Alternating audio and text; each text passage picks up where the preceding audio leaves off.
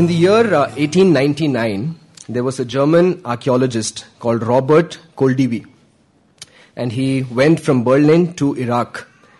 Uh, and for uh, because he had a conviction that uh, uh, there are ruins of the Babylonian Empire there, so he started digging, and he found some things, and then he continued digging for fifteen years. For fifteen years, this German man was digging away in Iraq with two hundred other people. And uh, what you see now there, if you Google up uh, the Babylonian uh, Empire's ruined remains, you'll see what uh, Robert Koldewey was able to excavate. In fact, uh, a lot of the things he took back to Berlin, and they are there. There is a very famous gate called Ishtar Gate, which is blue in color and um, and uh, has got um, uh, animal imprints on it. It's supposed to be a marvel of uh, architecture. So uh, the Germans have kept it there in their museum called Pergamon in Berlin. So... Uh, For those of you who uh, would be traveling to Berlin, perhaps, Brother John, you can go and have a look uh, at this gate. For the rest of us, we can see it on Google. Armchair traveling. um, but when he was uh, digging, there was one large room that they found. It was about one hundred sixty-nine feet long, fifty-five feet wide.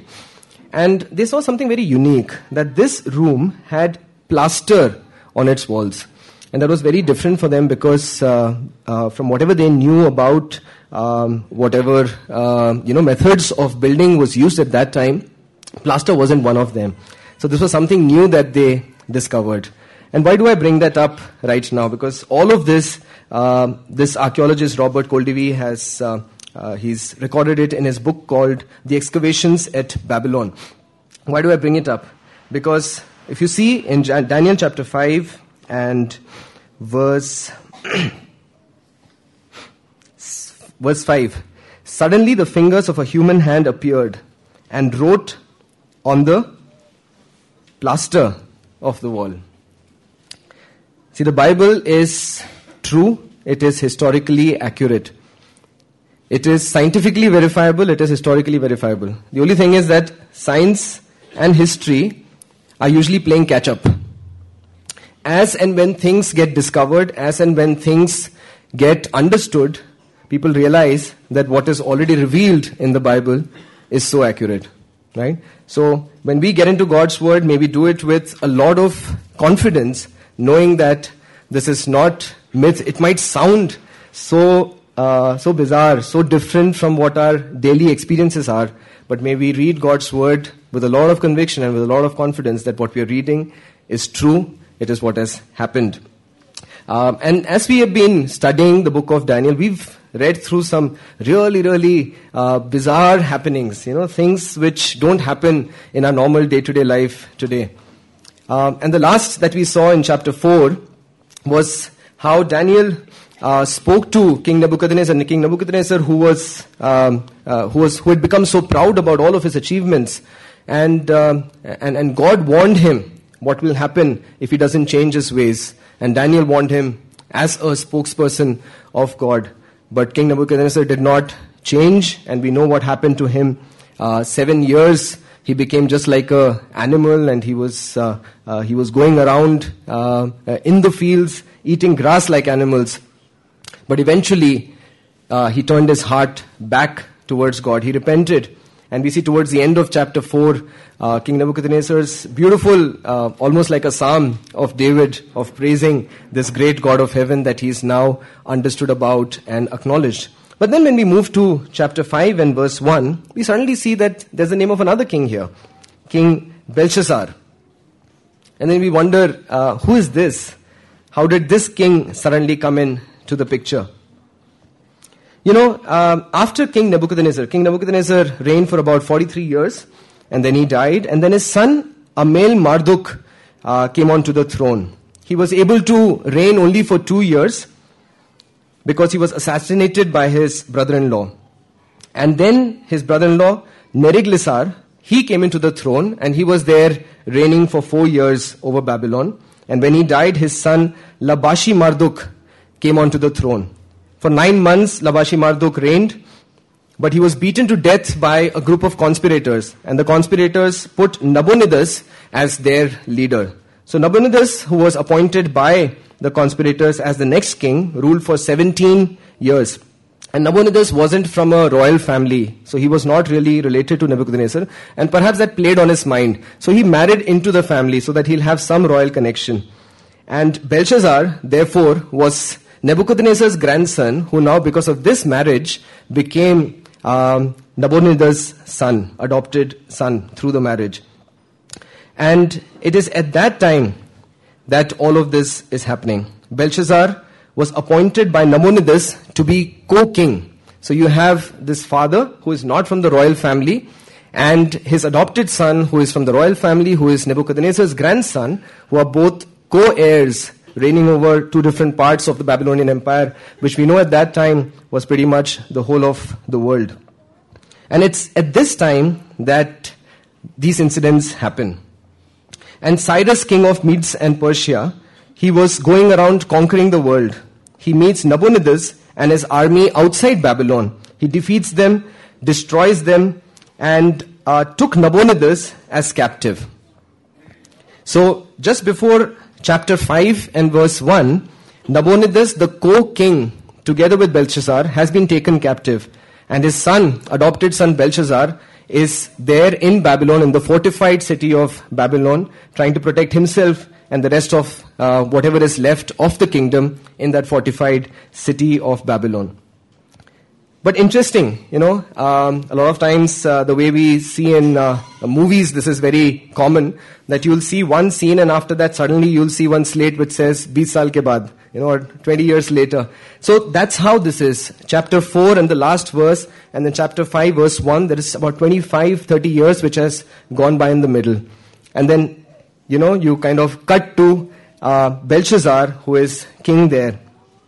Now in this background, if you were to just think that all of these kings have come and gone, and yet one person who remains on the scene is Daniel. You know, there are all of these pagan kings who are coming and going, pagan kings who are fighting against each other, killing each other, yet for some reason they keep Daniel as their chief, as their prime minister.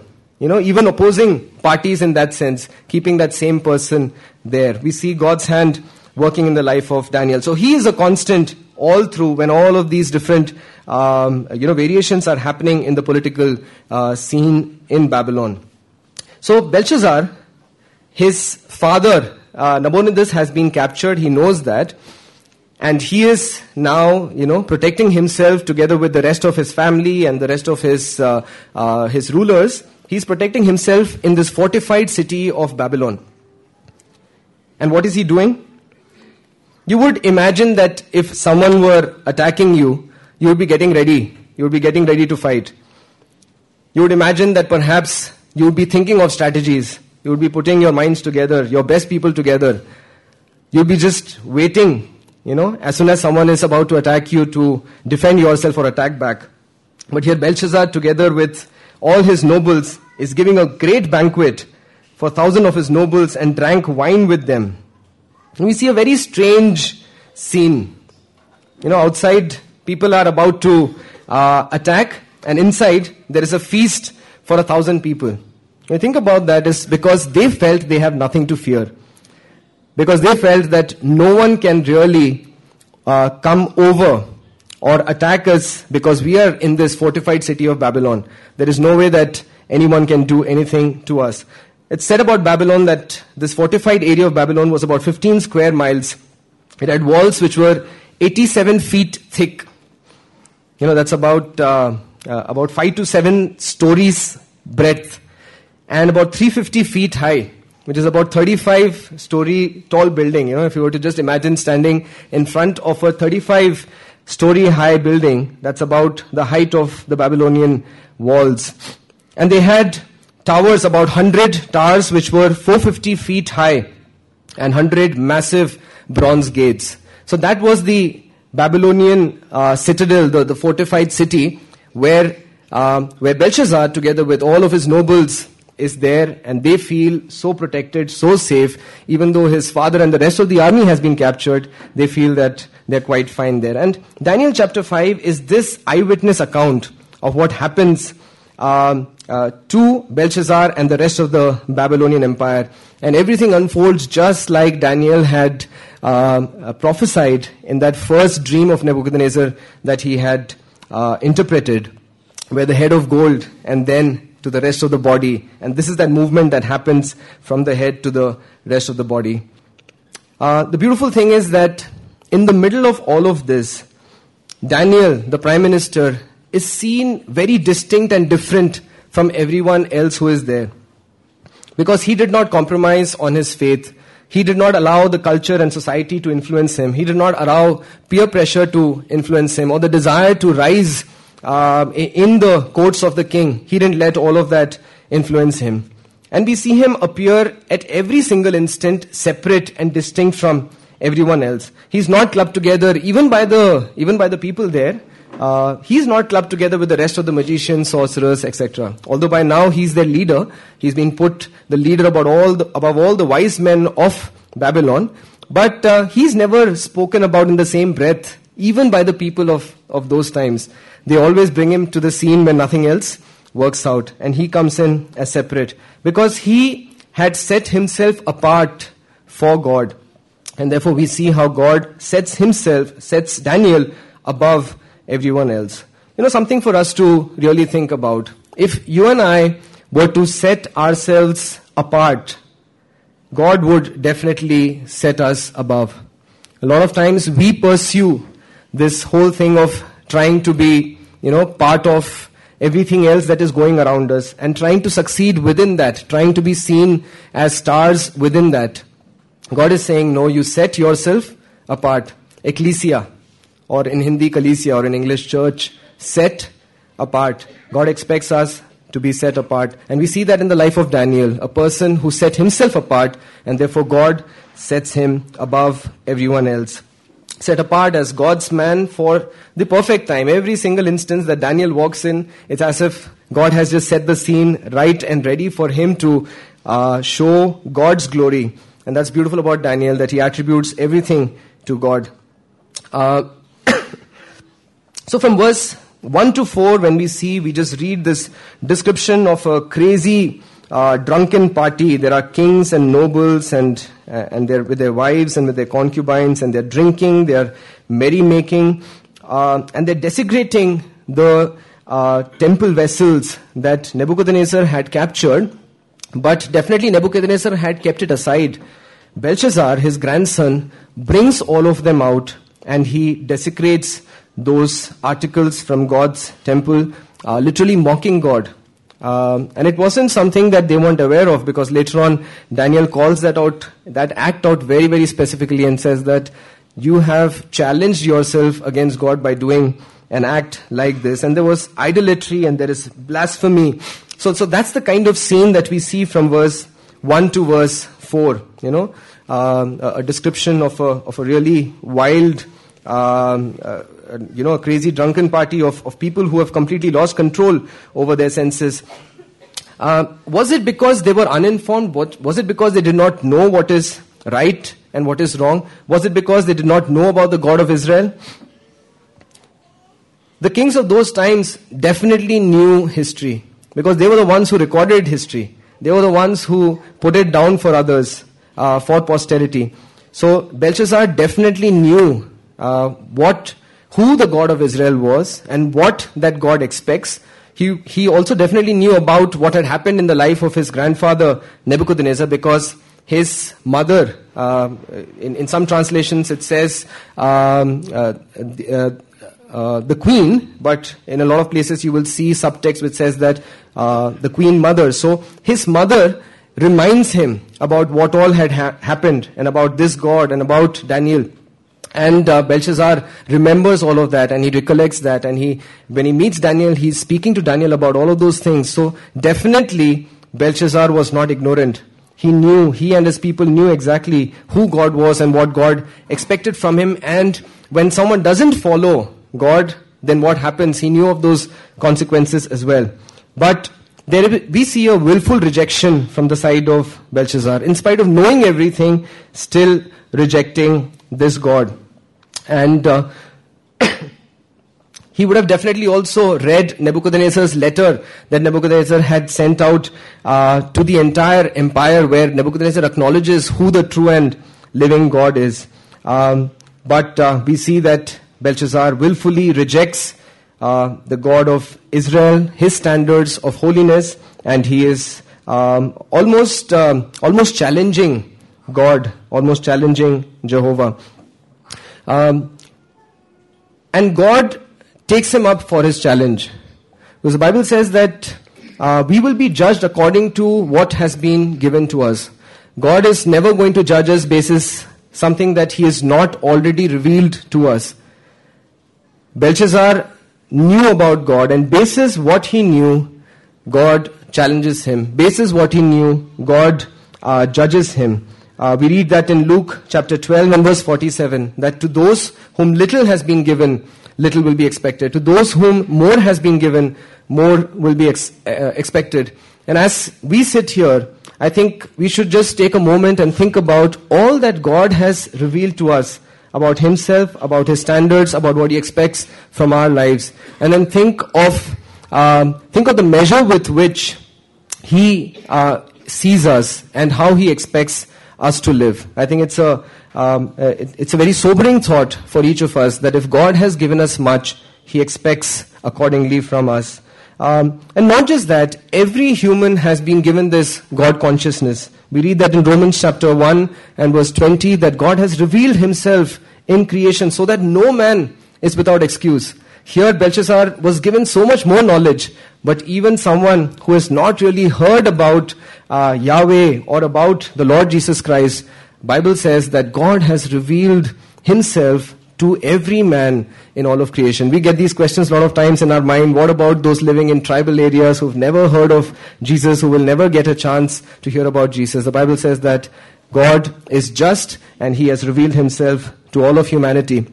Basis what God had revealed himself to Belshazzar, uh, we see God judging Belshazzar, and, and something for us to think about as well. And we see God's judgment coming suddenly. Look at how verse five starts. Suddenly, so in the middle of all of this uh, drunken, uh, you know, party that is happening there, we see in verse five, suddenly the fingers of a human hand appeared. You know, there's this suddenness to God's uh, action, to God's wrath, which comes upon, uh, which comes upon even us when we uh, when we stray away from from Him uh, willfully, knowingly. You know, thinking that we are safe in our Uh, in our citadels, we are safe. No one else knows what is going on. Uh, there, there will be this sudden uh, judgment from the Lord. Um, so let's be careful about uh, about how God acts, and not just imagine if nothing has happened thus far, that nothing will happen in the future. So in the middle of all of this, suddenly when the finger appears, we see that the drinking, the singing, the feasting, revelry, it just stopped suddenly. And uh, and there is deadly silence. Look at verse six. His face turned pale, and he was so frightened that his knees knocked together and his legs gave away. A lot of us have uh, experienced stage, stage fright. I remember uh, one uncle um, uh, who used to be there in our assembly in Delhi. Whenever he would stand, you could literally actually see his knees knocking together. Uh, but uh, praise be to God, he would still stand. He would still stand. Um, But what is written here is not that kind of nervousness. This is terror. This is terror. Their faces, which would have, which would have been, you know, a while back flushed red with wine, have suddenly turned pale, and their knees are knocking together. They don't know what to do. And he calls all of his uh, wise men, and none of them are able to answer. Uh, none of them are able to interpret what is written there. We don't know what kind of language that was written in. Uh, perhaps it was language that could have been understood by everyone, but God just blinded their eyes. Or it was perhaps language that only uh, Daniel could have understood. But we see that uh, none of those wise people are able to actually interpret or understand that. And that's this beautiful scenario where, which is set for Daniel to enter in and then to explain to the king uh, what really all of that means. Um, before we go ahead, I just want to take a pause and for us to think about how Belshazzar and all of his people were feeling so safe in that citadel, continuing in their sin and in their revelry. A lot of times there are things in our life which we continue doing, which we know are not pleasing to God, because for some reason we feel protected. We feel protected either because of the fact that we do it when no one is around. We feel protected by passwords. We feel protected by uh, by lockers, locker keys. I don't know. I mean, what do we feel protected by? I don't really know. But uh, there is there is no high wall. You know, there is no wall which is high enough for God not to be able to enter in. This, the other side of it is that when that happens, and when it happens in a way that God has to judge, it's not just God who knows, but everyone gets to know. So I think it's a moment for us to just pause. If if there is anything that we have, you know, uh, used to to cover our our sins around, and we are feeling protected around those things, maybe it's it's time to just take a pause and just to think, and to repent and bring that before God, because uh, uh, God will perhaps just suddenly do something, and and that won't be good for us, and it'll be something which will be public. So may the Lord help us to uh, make those uh, choices of repentance right now before it's too late. Uh, we see that Daniel's testimony is intact through all of this time, right? And I said that there are so many years, you know, multiple decades which have passed by. By now, perhaps uh, over fifty years, Daniel has been serving various kings. And in all of this, Daniel's testimony has been in, intact. Uh, just look at the words that people use for him. The Spirit, verse eleven, um, there is a man in your kingdom. You know, they're just talking about one man. There is just one man in your kingdom who's like this. Uh, because otherwise, they will have to say, nah, I don't know, take a name. I don't know, there are so many people like this. No, there is just one man in the entire Babylonian kingdom Uh, who has the Spirit of the Holy God in him. What a beautiful uh, testimony of, of Daniel's life, and how he uh, lived in front of um, in front of his colleagues, in front of the people who saw him day in and day out. Um, and the king tries to offer a lot of things to Daniel, uh, tells him that, you know, you will get uh, gold and, and, and scarlet, and verse um, verse sixteen. If you can read this writing and tell me what it means, you will be clothed in purple and have a gold chain placed around your neck, and you will be made the third highest ruler in the kingdom. You know, typical things that the world goes after, that the world thinks is prosperity. You know, fancy clothes, a uh, lot of jewelry, or a lot of money in the bank, and uh, position. You know, these are the three things that uh, the king also offers to Daniel. When he says that you'll be third, what he's actually saying is that there is Nabonidus, there is me, and after us, it will be you. So he's saying that second to none in this kingdom is the position that I'm going to give you. But we see that Daniel has all through never pursued any of those things. He's always pursued only kingdom interests. He's always pursued what in the New Testament is called uh, seek first his kingdom and his righteousness. And uh, Uh, the Lord gave him the rest. And the Lord uh, may not have chosen to. Also, in this case, the Lord chose to give him the rest. He did not pursue it. The Lord gave him all of that. Uh, so may, may the Lord help us that as we think about different decisions in our lives, just to think about what is it that is driving those decisions. What is it that is driving our choices of uh, of studies, of career, of which place we ought to live in, Uh, of what we ought to buy. In all of that, what really is the priority that we are keeping in our mind? Do we have God's kingdom interests in our mind? Uh, do we seek that first in all of these choices? Or is seeking God a matter of Sunday morning for us? Uh, something that each of us can think about. If we pursue God daily in all of our choices, then He will give us the rest. um, And we see that Daniel, in the middle of all of this, had this courage to state what was the bitter truth. And we see very uh, beautifully how uh, the way he speaks to Nebuchadnezzar is so different from the way he speaks to Belshazzar. You see the wisdom of this man uh, when he knew that here is someone who he is warning up ahead of the wrong that he's going to do. He's so gentle with him. And now when he is interacting with a man who uh, is not willing to uh, admit his faults, who is willingly going against God. It's not because of ignorance, but knowingly, willingly going against God. We see uh, what sharp words uh, Daniel uses with uh, with the king. Um, with the king Nabonidus, he's not really worried about what the king will do to him. Uh, he is he's very straight and and uh, and straight to the cut. He's speaking about, and we see we see that in a lot of God's people uh, throughout the Bible. We see that uh, how Samuel, when he was interacting with Saul, there were times when he was very gentle because he was warning Saul of what uh, was to come. But when Saul, in spite of all of God's warnings, did not Uh, follow and willfully was going against God, we see the sharp words that uh, that Samuel uses with him. Uh, we see that with uh, Prophet Nathan. When Prophet Nathan meets David after David commits adultery, we see that uh, with John the Baptist, when John the Baptist was speaking to Herod.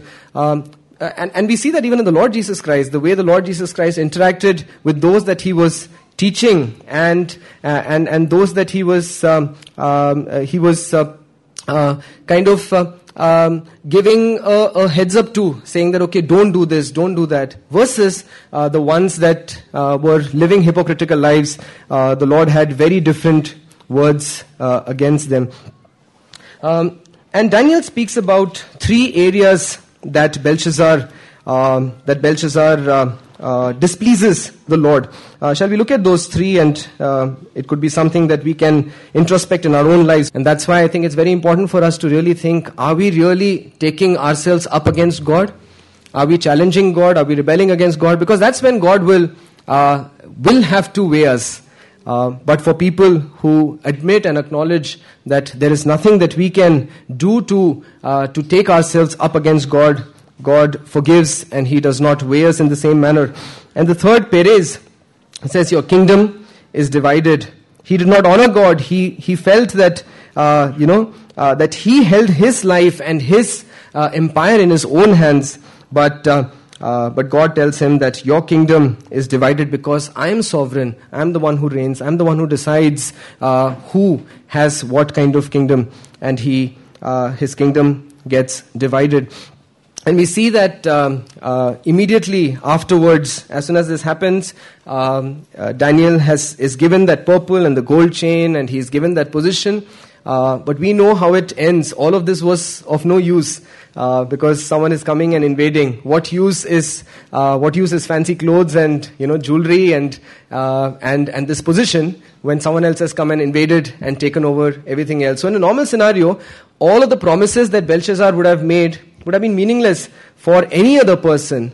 But in the case of Daniel, God is there, and God still keeps him at the place even after uh, another kingdom comes over. We see that Daniel's position is not lowered. In fact, it is uh, taken even further up higher.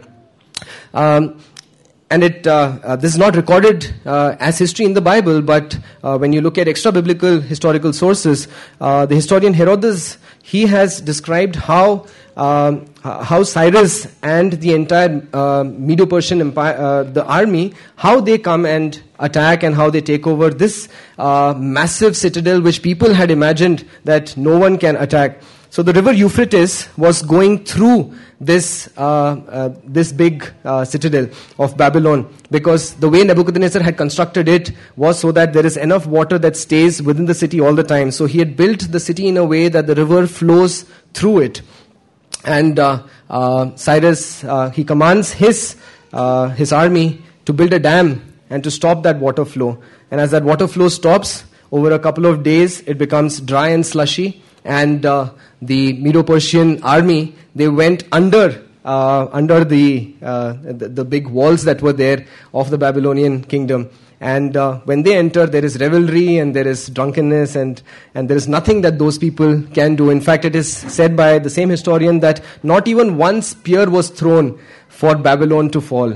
That is the kind of uh, uh, end that came to people or to a king who did not humble himself, who set himself up against God, rebelled against God, and did not honor God as sovereign over everything else.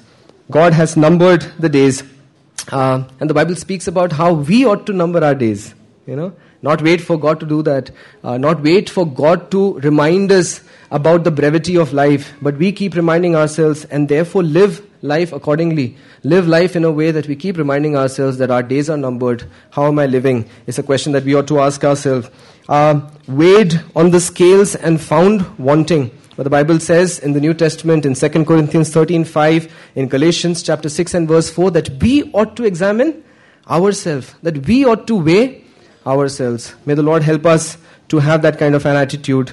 And uh, uh, Perez, your kingdom is divided, but that beautiful prayer of Jabez where he says that, Lord, expand my territory. May, there, may that be our prayer, that Lord, I want to impact lives for you. May you expand my sphere of influence over others, not because I want to build a kingdom of my own, but because I want to expand my sphere of influence over others that you have placed around me. Shall we just bow down our heads as we close this time of meditation? Just think back on some of the important truths that we learn from this passage.